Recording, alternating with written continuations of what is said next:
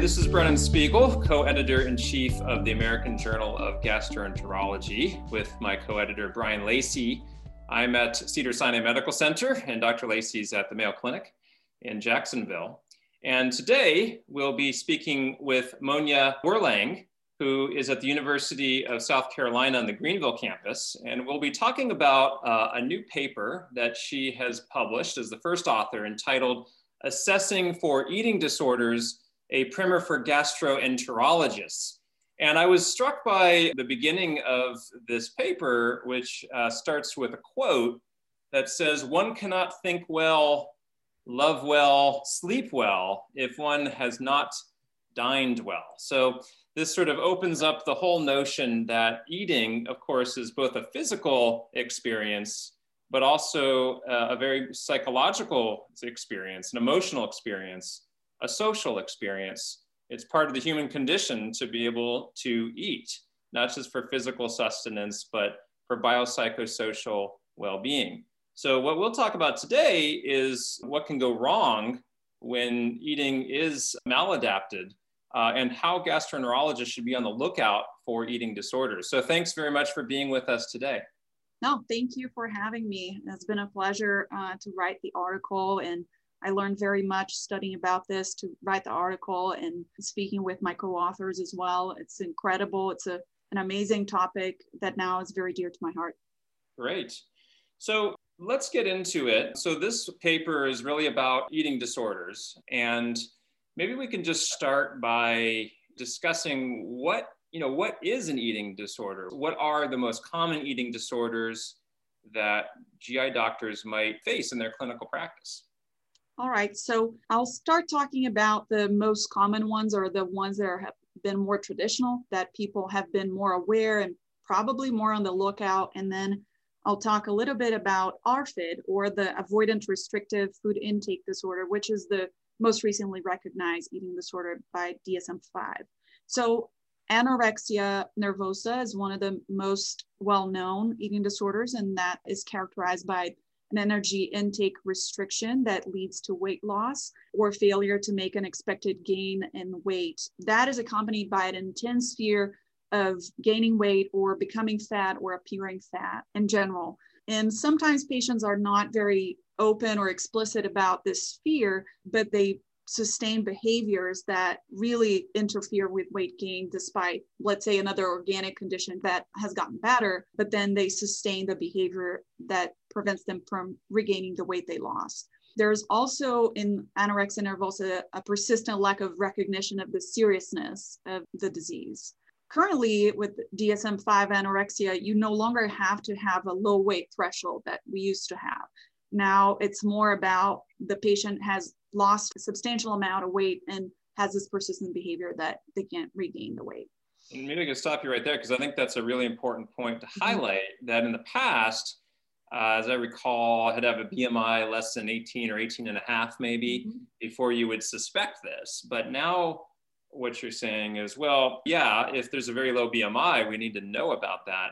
But people with a BMI above 18 or even 20 or higher could still have an eating disorder because they meet all these other criteria, right? Correct. Even the mortality and morbidity is pretty similar, independent of the BMI currently. So, based on recent papers. This is anorexia nervosa, and it's usually about not eating, but there are subtypes that people have the purging or the restrictive behaviors, but I won't go too much into that. Then we have binge eating disorder, which is the recurrent episodes of binge eating that are marked by a lack of control. The patients don't feel that they have control of how much they're eating. And they may eat too quickly, or even when they're not hungry, they eat a large amount of food in a short period of time. And then that binge eating episode is accompanied by shame and guilt and feeling of lack of control. But in binge eating disorder, this is not associated with compensatory behavior like excessive exercise or purging or restricting their food intake in the following days. That would be a characteristic of bulimia nervosa, which has the binge eating uh, behaviors uh, and also the compensatory behaviors. All these three eating disorders can occur at any weight, any BMI, really. Mm-hmm. Uh, you mentioned uh, ARFID, right? Mm-hmm. So this is something that I don't remember learning about in medical school. This, I didn't learn in medical school either. This is, I'm going to say this with some caution, but someone to be characterized uh, or diagnosed with ARFID, they have to have extreme picky eating behaviors, whether that is by a texture or by a color, which is common in kids with this condition, or based on a previous experience, someone who got sick with, I don't know, with tacos, and now they restrict all Mexican foods. That's just a, a, funny example, but I actually had a patient with that. For example, someone who got sick with um, garbanzo beans, and now they restrict all types of legumes with the fear that they will have the symptom again. But it's not for, oh, I have an extreme picky eater in my family. I'm sure they have ARFID that's not enough. People have to have nutritional impacts from that and also social psychological impacts from that. Mm-hmm. Okay, good. So we now have an overview of some of the most common eating disorders. And, um, you know, I think our audience is probably generally familiar that these exist, may not be kind of routinely looking for them or thinking about them and maybe think, oh, well, you know, this is something that psychologists manage or psychiatrists or behavioral scientists. Why would this be relevant to a practicing gastroenterologist? And I think you answer that question very well in the paper. And I recommend those who are interested to go read this article. It's a very informative, short overview for the gastroenterologist.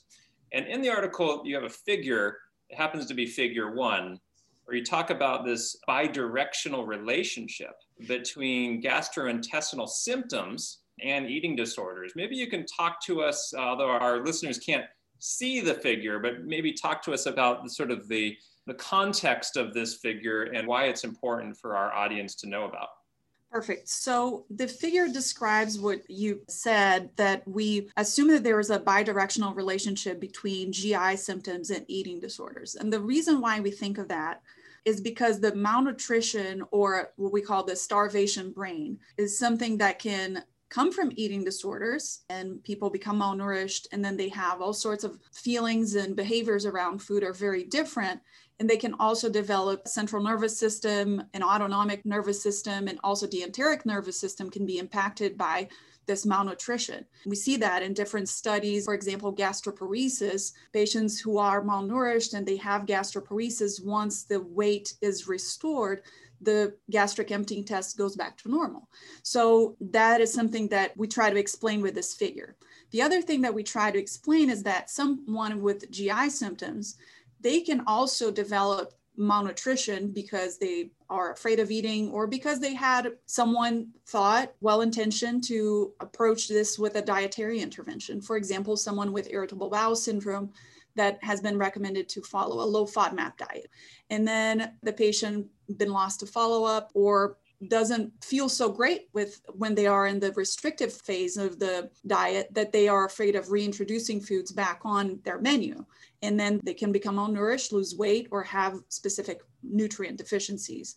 I'll call that behavior whether that occurred for a lack of follow-up or because patients decided to have extreme restrictions or prolonged restrictions over the time that we initially intended, then they can develop an eating disorder behavior through this maladaptive response. And that in itself can cause malnutrition and all these nervous system dysfunctions, leading to more and more GI symptoms. So you're kind of suggesting that, I think you're saying we have to be very careful about how we recommend dietary interventions because it could, in a way, backfire if people take those dietary interventions and have maladaptive responses to them and actually generate a new eating disorder as a consequence of our dietary interventions for common GI conditions like IBS? Is that is that what you're suggesting could happen?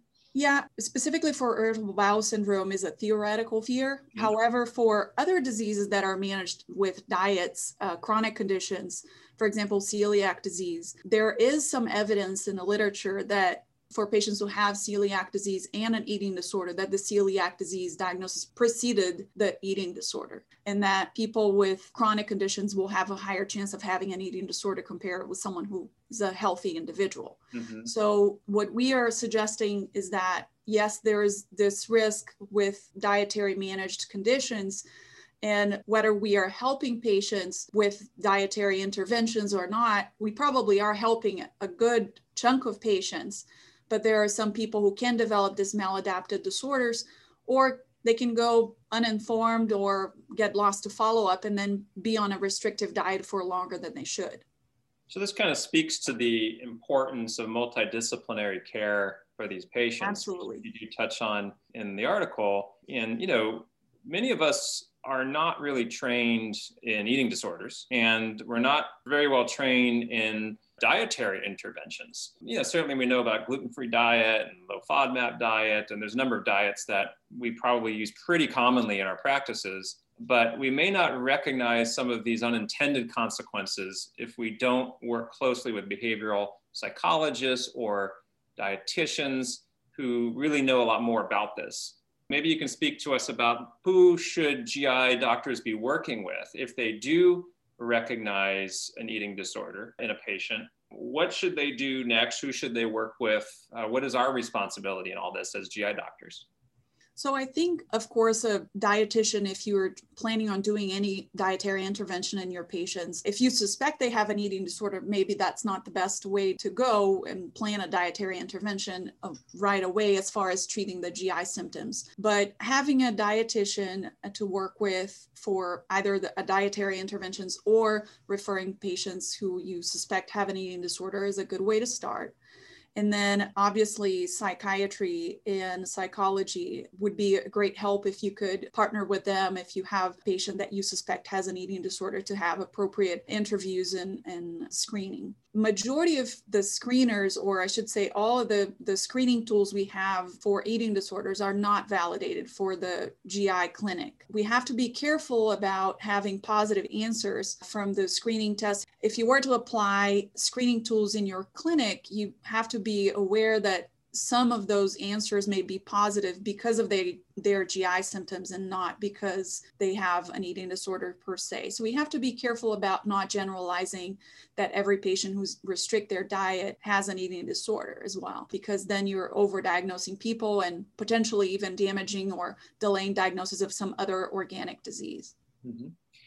So then, you know, so it's it can be difficult. There's some challenges to making these diagnoses. The it's rare that we're going to use a checklist, and even if we do, they're not necessarily validated for GI patients, as you're pointing out.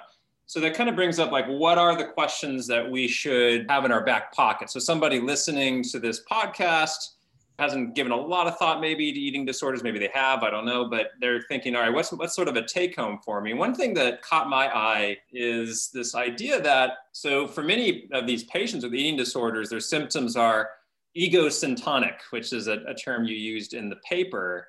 Uh, which I take to mean they almost feel as if these symptoms are an acceptable part of who they are. I mean, as their sense of self is so deeply associated with the way they eat and the symptoms that they feel that it can be hard to shake people from those beliefs. So, with that in mind, you pointed out that it could be helpful to examine how patients respond to recommendations to change diet for high calorie diet for, for weight restoration and just to find out like are people even open to these rec and that alone may give you a sense of whether there's an eating disorder. Maybe you could talk to us more about that idea and what a take home is for our listeners.